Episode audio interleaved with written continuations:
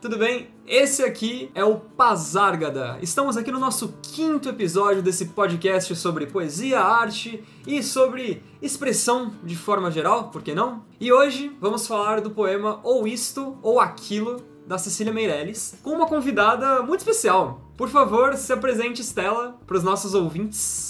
Oi, meus queridos, eu sou a Estela, palhaça hospitalar, poetisa, uma, uma pseudo-poetisa, né? Eu escrevo desde os oito anos de idade, adoro poesia, acho que a poesia tá em tudo, né? E fomentar qualquer ação para que as pessoas tenham acesso, né? E discutam, debatam, tragam para sua vida poesia é muito importante, é fundamental. A arte é fundamental para a gente ter uma vida de qualidade, né? Então, obrigado, meu Com amigo. certeza. Obrigado. Bom, é muito legal também que você, você é palhaço hospitalar, né? Eu acho que isso é, é, é um, é um trabalho tão bonito, né? Com- fala um pouquinho mais sobre isso. Ai, eu adoro uma palhaçada. Nasci palhaça, troco as palavras, enfim, faço as coisas direto. Sim, mas esse negócio de trocar palavras é até interessante, né? Como, como poetas, né? Como é, escritores de alguma forma, a gente tá sempre colocando as palavras em lugares que elas teoricamente não deveriam estar, não é? É interessante. É engraçado, né? Eu- é que eu gosto de causar um efeito. tipo, não é um tiro no pé, é um pé no tiro. Não é muito melhor um pé no tiro? muito mais autêntico. Muito mais autêntico. Mas falando em autenticidade, eu acho que agora é um momento bem autêntico, bem autoral, que é o nosso primeiro quadro, que é o Declama que eu te escuto. Bom, o quadro Declama que eu te escuto é onde os nossos ouvintes do podcast, eles enviam poesias autorais pra gente escutar, analisar um pouco o que, que eles estão querendo dizer, quais são os sentimentos e também, justamente como você falou no começo, fomentar a arte, fomentar a poesia e dar espaço pros poetas independentes, né, Pra eles terem essa, essa voz. O que, que você acha desse quadro? Você acha que é uma boa ideia? Acho uma ótima ideia. Eu acho que as vozes têm que ser ouvidas, né? Toda história precisa ser contada. Isso é um dos princípios do palhaço, né? Toda história é importante. Caramba, conta mais sobre isso. Como, como assim? Ah, o palhaço hospitalar, ele vai pra humanizar, né? A ideia não é você fazer rir, é você criar vínculo com uma pessoa, seja numa fração de segundo, seja num tempo determinado, trazer o melhor dessa pessoa pra aquela realidade. Porque toda história merece ser contada. E você tem que lembrar que a pessoa não é uma doença, né? Ela é uma pessoa. E eu, eu vejo muito isso de você contar histórias dentro da poesia, né? Você ali tem muitas vezes poucos versos, você consegue contar uma história de uma vida inteira, né? Sim, e, e tudo é muito poético, né? A- As histórias são poéticas, né? Então você a- houve grandes amores, histórias de grandes amores. Pra quem duvida, existe. e eu sou testemunha. e trazer isso das pessoas é, poe é poesia, né? Você trazer Uhum. essa alegria, essas memórias, né? E é um privilégio ouvir isso tudo, né? Esse aprendizado. Eu amo ser palhaça. muito legal. Falando em ouvir, o que, que você acha da gente ouvir agora o poema do, do episódio? Coloca aí. Vamos lá. Olá, meu nome é Lucas Mariano, resido em São Paulo, na Zona Sul. O nome do meu poema é Pontos. Pontos em prantos, a incerteza das frases que nunca vou enviar. Pontos em planos que um dia fiz com a ex-dona do meu coração. Pontos que nunca começaram aquele dialeto com seja lá quem estivesse sofrendo à minha volta, seja ela em São Paulo ou nas terras de Campinas onde outro sorriso me fez colocar pontos em meu caminho. Pontos que param os sentimentos que reprimi, que ainda reprimo e que me furam com constância. Meus pontos machucam mais do que as frases que nunca enviei a ela. Seu sorriso foi preservado por não saber minhas intenções, e meu sorriso foi costurado a pontos. Bom, esse aí foi o Pontos, do Lucas Mariano. O que, que você achou desse poema? Olha, uma pontuação ótima. Ele pontuou bem o que ele quis dizer. Mas eu achei interessante porque é a, é a coisa da, de costurar o que sente com o que vive, né? De misturar a realidade com o sentimento, o que é concreto, o que é abstrato. E como que você faz essa costura? Todo mundo tem pontos na vida, né? Todo mundo pontua alguma coisa de algum jeito. E é, é muito interessante como ele coloca esses pontos como tudo o que pode significar. Usasse a língua portuguesa ao máximo, ele, ele espremesse a língua portuguesa, a palavra pontos ali, para tirar tudo que ela pode dar, sabe? É que ele fala de Campinas, ele fala de São Paulo, pontos de costura, pontos de, de cirurgia. Eu achei muito, muito legal ele colocar a palavra pontos como uma, uma laranja, né? E vai dando corpo pro poema, né? Porque eu vou colocando ponto que vai, né, me preenchendo, vai me ou vai me esvaziando, né? Eu achei lindo. Como você transforma pontos em sentimentos, em abstração, né? Podem ser tipo grandes pontos na vida dele, né? Essa liberdade a poesia nos dá, né? Pode ser o que é para você os pontos, né? Tem um, um cantor que eu gosto muito que ele fala justamente sobre isso, né? Sobre a gente criar o nosso próprio significado através da nossa arte, através de algo que só a gente pode explicar. A beleza da arte é essa, né? Você, todo mundo vai ter um ponto de vista original, né? Vai ter um, uma interpretação, uma tradução em cima da própria experiência de vida, né? É algo que eu acho que a máquina não, não vai chegar. A gente vai conseguir substituir muitos processos, muitas coisas mecânicas com robôs, programas, com tudo, mas a poesia, esse toque da alma humana uma com a outra é algo que não tem como substituir, né? São pontos. O que você acha da gente colocar um, um ponto e vírgula nessa análise? Mas, bom, Lucas, muito obrigado por contribuir com o Pazárgada, por compartilhar sua arte. Parabéns! Depois dessa quantidade exorbitante de pontuações, acho que a gente pode seguir, talvez, pro próximo poema. Vamos lá. Oi, o meu nome é Jennifer, eu sou do estado de Mato Grosso e esse poema se chama Flamingos. O que me motivou a escrever esse poema foi alguns acontecimentos que eu presenciei na família de um amigo meu que é gay e não é aceito pelos pais. Somos raros, como um eclipse, caminhamos por sombras siderais, considerados especialistas em brincar com luz observados por telescópios, escondidos por reflexos. A floresta é cheia de maldade, mas somos como flamingos, a união é a nossa armadura. Em meio ao preconceito, você se esconde. Onde?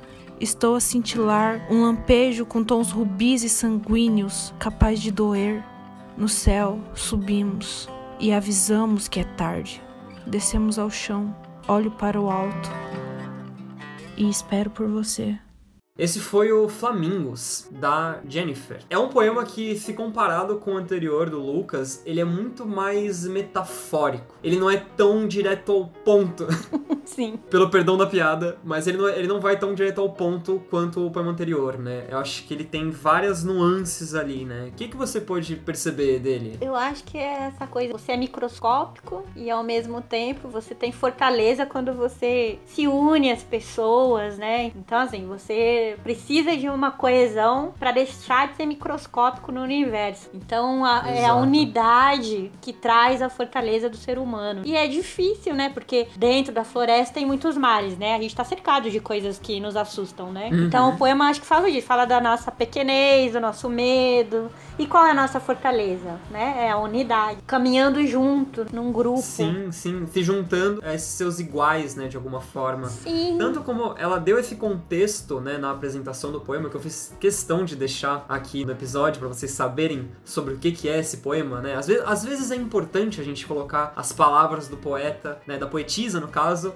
para falar sobre o poema. E ela fala que o que inspirou esse poema, né, essa, escrita, é justamente a questão do LGBT, do amigo dela ter sofrido preconceito em casa. Então, essa questão do grupo é muito importante. Você se juntar, não necessariamente aos iguais a você, mas aos que não não têm preconceito de você, aos que você pode se sentir livre, né? Ela coloca coisas interessantes no sentido de serem observados à distância, de estarem no céu, de estarem nessas sombras dentro do espaço, né? Olhados à distância e analisados e estudados, não compreendidos, quando na verdade é algo que devia estar próximo para ser entendido e não olhado através de um telescópio, né? Sim, analisado, né? Por que você analisa o outro? Senão a gente nem tenta entender, né? Nem tenta abraçar a diferença. Exato. Então, assim, esses equívocos, né? Então, levam a gente a procurar grupos que te acolhem, que te entendem, te abraçam como você é e Sim. criam fortaleza, né? Falando assim, eu não sou sozinho, né?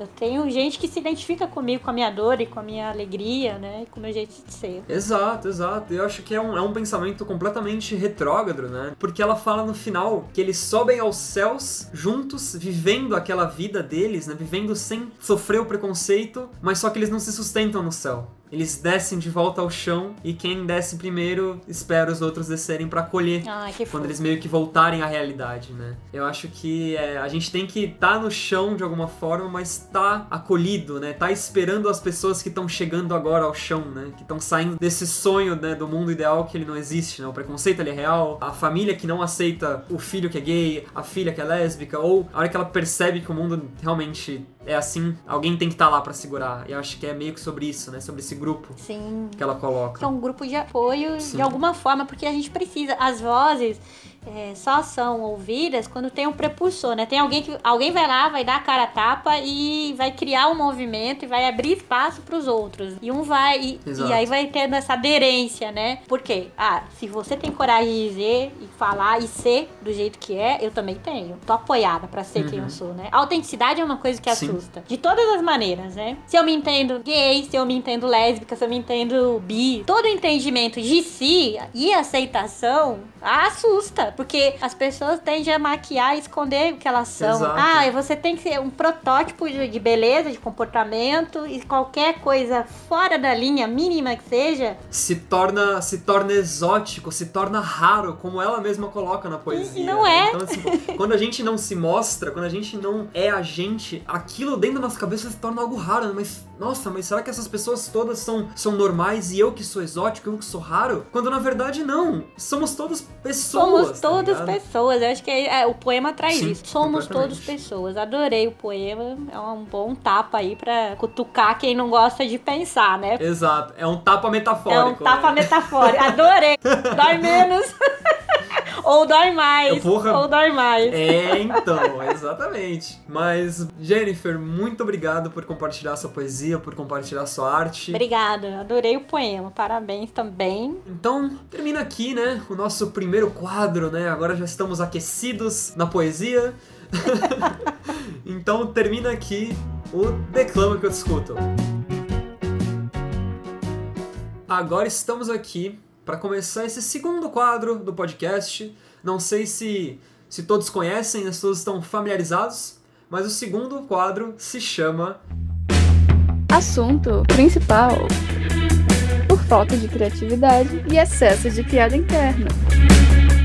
Bom, o assunto principal, para quem não conhece, é o momento do podcast que a gente fala sobre o poema que dá nome ao episódio, né? Que no caso do, do episódio de hoje é o Ou Isto ou Aquilo da Cecília Meirelles. Então, queria perguntar pra você, Stella, qual que, qual que é a sua relação com, com a Cecília Meirelles? E quando a gente entrou em contato pra você participar do episódio, você pareceu bem animada pra falar sobre ela. E eu queria que você contasse um pouquinho sobre isso pras pessoas. Ah, Cecília é linda, né? Ela escreve de maneira fácil de entender, que criança e adulto pode ler aquilo e entender o que ela quer dizer. Não é um poema rebuscado que exija um conteúdo milenar. Então, assim, Erudito, é né, erudito. forma. Essa simplicidade é cativante, né? E como ela joga com as palavras, ela vai costurando, como diz o nosso primeiro poeta, de tal forma Uhum. um poema que vira uma música. Qualquer poema daria uma bela canção. E é encantador, né? Eu sou apaixonada por ela. E quando a gente fala da, da Cecília, é, a gente não pode descartar, assim, claro que nosso passado não é o nosso presente, né? Mas ela teve uma vida muito trágica. Ela perdeu o pai, perdeu a mãe, foi criada pela avó, que se casou duas vezes. O primeiro,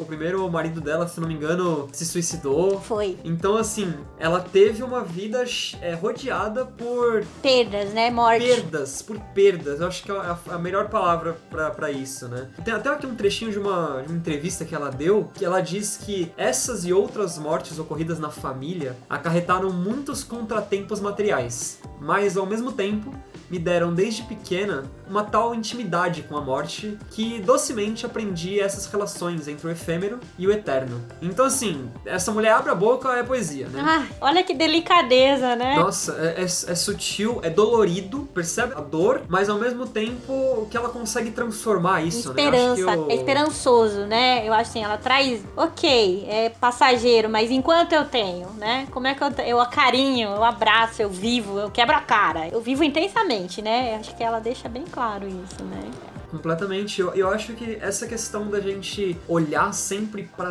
dor como algo que você vai evitar. Você tá sentindo, assim, claro que né, é uma metáfora, mas você tá sentindo uma dor no seu, no seu braço, você toma um Dorflex porque aquilo não pode existir nem por um minuto. E às vezes aquela dor é porque você bateu, é porque você não tá tomando cuidado em alguma coisa que você tá fazendo. Então, assim, aquilo é um aviso, aquilo é uma forma de você se entender. Ela acaba transformando muito essa dor em aprendizado antes de tomar o Dorflex. E faz tão poeticamente isso, né? E traz a gente pra perto dela, né? Ela é intimista, Sim, sim. traz ali pra tudo que ela tá vivendo muito de perto. O sofrimento, na realidade, e eu acho que é, ela entende também dessa maneira, é só um- uma ponte pra alguma coisa, é um caminho. Melhor dizendo, ele faz parte do caminho, entendeu? Vai ter a, a dificuldade. Sim, E completamente. você continua, né? Até- Até o último dia da sua vida você continua andando. É isso. Exato, exato. Então eu acho que todo mundo que, que lê Cecília vai conseguir ter essa identificação, né? Vai conseguir, pelo menos em algum nível. Em algum momento. E, bom, eu acho que até pra gente despertar essa identificação, a gente poderia escutar o poema da Cecília. O que, que você acha? Vamos pra essa viagem? Vamos lá.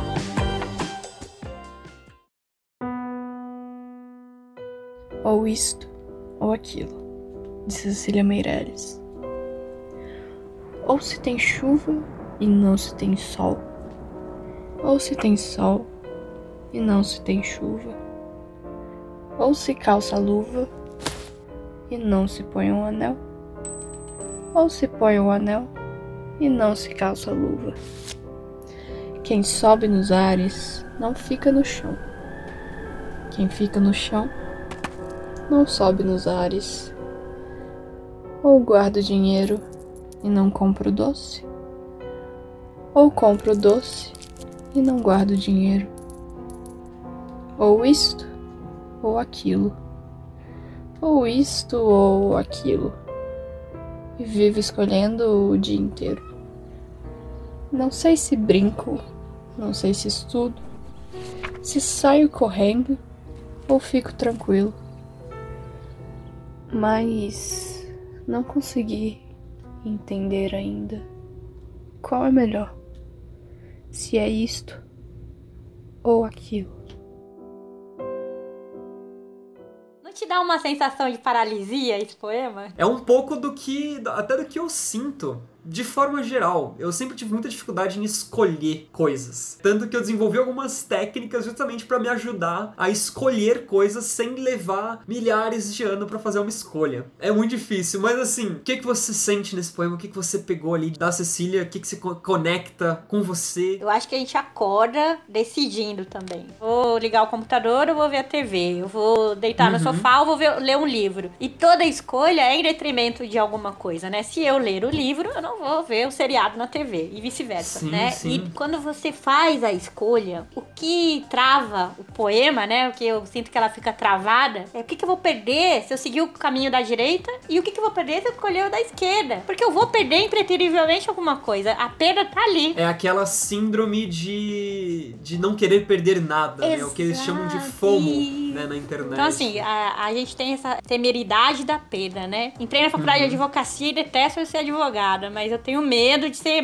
hippie, fazer miçanga na Paulista, mas é o que eu gosto de fazer. Eu gosto de fazer artesanato. E eu tenho que escolher, vou continuar infeliz advogada ou vou continuar, né? Vou, vou mudar e vou ser feliz e vou fazer o que eu gosto e vou ser uma artesã. E, e, assim, eu acho que a gente tem que escapar. Eu acho que esse poema dela é até uma um grito pra gente acordar de alguma forma, porque ela coloca sempre duas opções. E o mundo não é binário, a gente não tem só duas opções, Exato. né? Como você tava falando, ah, ou eu leio o livro ou eu assisto TV. Mas você pode ir fazer um café. Eu acho que além dela colocar a indecisão no poema, com o uso da indecisão ela cria a escolha. Né? Ela cria essa nossa. Ela instiga essa nossa criatividade, né? Tanto porque esse poema, eu tava lendo, que ele foi presso, né? Num livro pra crianças. É infantil. É, ele é um livro infantil. Teoricamente infantil, né? Mas desde pequeno você tem que escolher, né? E, e, e lidar com isso. Exato! É, vou jogar bola ou vou estudar? ah, jogo bola, vou apanhar. Mas assim. Ou no seu caso, vou escrever poesia ou vou ver TV, né? Desde pequena. Então, é, a gente sempre tá escolhendo, né? A escolha, às vezes, elas nos limitam de alguma forma, e às vezes momentaneamente, mas a gente não pensa no futuro, né? Elas podem te abrir outras opções lá, no- lá na frente, né? E é muito da forma que a gente é criado, né? É muito da forma que o sistema que a gente tá, ele funciona, é da forma que a gente tem que ser imediatista. Então, assim, é muito sistemático também, né? E eu vejo aqui, relendo aqui alguns trechos do, do poema, que tem uma angústia velada muito palpável, né? É, da dualidade. Principalmente né? na hora. Exato, principalmente na hora que ela fala. É, é uma grande pena que não se possa estar ao mesmo tempo nos dois lugares, É. né? Que é aquele, aquela pecinha da Hermione no Harry Potter, sabe? Aquele vira-tempo, que ela tá em dois lugares ao mesmo Ah, tempo. é, e todo, todo mundo gostaria de ter, né? Nossa, com certeza, com certeza. Por que não pode ser tudo ao mesmo tempo, né? Não pode, não consegue. A gente tem que tentar ao máximo ser o melhor da gente, né? Do que ser tudo ao mesmo tempo, né? A minha filha faz direito e ela, ela às vezes ela fica frustrada porque ela é, ela é aplicada, né? Então ela quer tirar 10 em tudo. Eu falei, não dá pra você tirar 10 em tudo. Você vai ter coisas que você vai ser muito bom, né? Você vai fazer com muita propriedade, tem coisas que você vai ser mediano e tem coisas que você vai ser medíocre. Você tem que aceitar isso, né?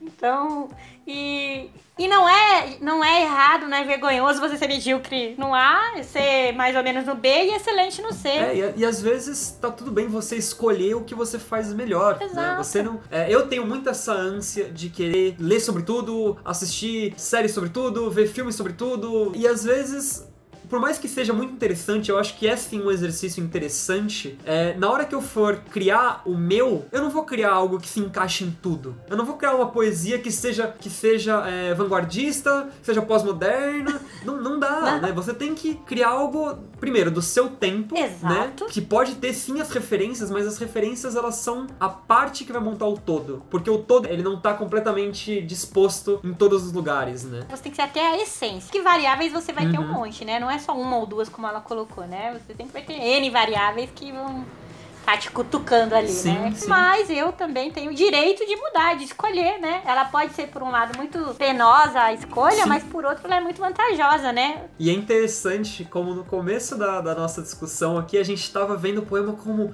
uma marra, É. como você preso numa cadeira, e agora a gente tá completamente no sentido oposto, né? Eu acho que essa é a graça, essa é a magia, de alguma forma, da gente sentar, ler uma poesia e discutir com um amigo sobre. A gente se conhece melhor como pessoas e conhece a- o nosso interno melhor também, né? Porque a gente acaba fazendo ligações, até, até pra comentar, pra não deixar as pessoas curiosas, a técnica que eu desenvolvi pra justamente não levar mil anos pra escolher alguma coisa é, por exemplo, quando eu tô escolhendo um lanche pra comer num restaurante, eu vou, eu começo a ler o cardápio e eu paro na primeira coisa que me chama a atenção, que eu sei que vai me satisfazer, porque é um termo que, que eu já vi na internet que é o bom o suficiente. Que às vezes a gente tem essa mania de procurar pela melhor opção, de procurar a melhor escolha, até como ela coloca aqui no final, né? É, mas não conseguir entender ainda qual é melhor, se isto ou aquilo. Eu desisto da ideia de achar o perfeito, o melhor. Isso é muito libertador. É muito, equilíbrio. Muito, muito libertador. Exato, é um- é um, é um equilíbrio ali, de velocidade e de gostosura no lanche. Não precisa ser o melhor, precisa ser bom, ser satisfatório, né? Eu acho que tem que fazer bem. E aí vocês aplicam o lanche, que no meu caso é um lanche sem carne, pra qualquer metáfora que vocês quiserem, gente. Então assim, a metáfora é de vocês, né? Roupa demora muito pra escolher, é muito difícil. A Cecília Meirelles deve estar se remexendo agora, a gente lê o poema dela e falar de hambúrguer e roupa, né? Mas tudo bem. Poeta contemporânea. É isso, é isso. Mas bom, eu acho que chegamos ali em pontos interessantes nessa discussão sobre o ou isto ou aquilo. E bom, você pode comentar lá no, no nosso Instagram, no nosso último post, sobre uma escolha difícil que você teve que fazer. Pode ser uma coisa pequena ou uma coisa grande, talvez mudar para um país ou ficar no seu país de origem, ou escolher uma carteira azul ou uma vermelha, alguma coisa assim. Conte pra gente a sua experiência com escolhas difíceis lá no nosso Instagram. E é isso, arroba Podcast. Mas então, você tem mais alguma coisa para adicionar? Valorize suas escolhas e independente do caminho que você seguir, vai ser um bom caminho. Tenha fé em você. O universo tá aí, né? Tá aí, escolhe e aceita. e vai pra frente. então, acaba aqui o assunto principal. Bom, depois aqui dessa reflexão, eu acho que a minha escolha é seguir pro terceiro quadro do podcast, que é. Vejo poemas em todos os lugares. Bom, o terceiro quadro do podcast é sobre indicações que não necessariamente sigam essa veia poética. Então a gente pode falar sobre um filme que a gente viu que foi muito legal, um álbum que a gente escutou que foi muito bacana. Então, esse momento do podcast é um momento de indicações não necessariamente poéticas. Conta aí, Stella, o que você tem visto, escutado, lido que te chamou a atenção? Ah, eu tenho um livro maravilhoso que eu li, é O Vermelho e o Negro, do Stendhal. Ele é um pouco tétrico, final, assim, triste, pesado. Ok, mas eu gosto um pouco de coisas, assim, pesadas. Ó, eu amo Dostoiévski, é, adoro, adoro sofrer, gente. Adoro drama. Enfim, palhaço às avessas, né? Que gosta de chorar. Mas esse livro é muito inteligente porque ele foi escrito lá em 1800 e bolinha. E ele é uma crítica severa sobre a hipocrisia da sociedade, que de 1800 para cá não mudou muito. Então, você traz várias situações do personagem pra atualidade, né? Fala muito da segregação de classes, como você é visto sob telescópios o tempo inteiro, né? Porque se você não agir assim, você é Uhum. bárbaro. Então você pode trazer isso de, pra atualidade de várias, várias maneiras. Apesar do final, que eu não, não vou contar, mas assim, se prepara, dói o coração. Mas vale a pena, porque é um livro que te incomoda, te tira do conforto, né? E te traz uma série de questões pra você rever mesmo a sua postura, não tá sobre essa lupa, que é uma lupa muito injusta e cruel, né? Porque cada um é um, né? Então a gente tem que esmagar a lupa, literalmente. Sim, É isso, é a minha recomendação.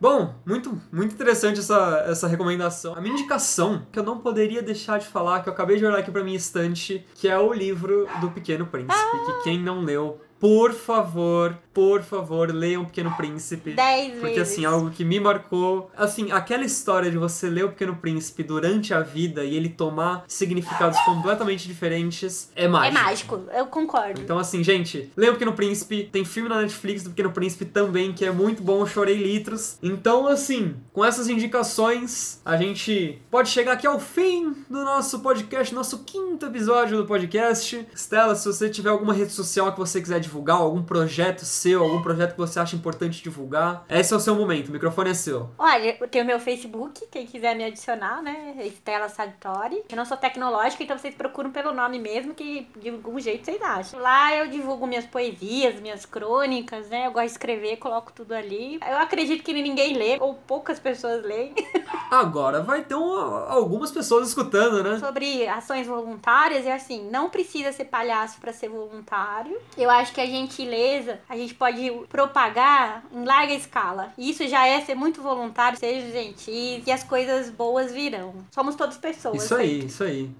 Muito obrigado, Obrigada, por participar, por estar aqui com a gente. Não esqueçam que vocês podem mandar as poesias de vocês pro Pazárgada através do nosso e-mail, que é pazargadapodcast.gmail.com. Lembre-se que você tem que gravar com o gravador de celular, falar o seu nome, de onde você é e o nome da poesia se ela tiver. Aí talvez a gente consiga colocar aí num próximo episódio, quem sabe. Então é isso, a gente termina aqui o quinto episódio do podcast Pazárgada. Obrigada. É isso, Stella. Muito obrigado. Falou, gente. Até, até o próximo episódio. Pode ser na outra semana. Sim, até, até o próximo. Fica no seu coração aí. Esse, esse, essa promessa entre eu e você, hein? É isso.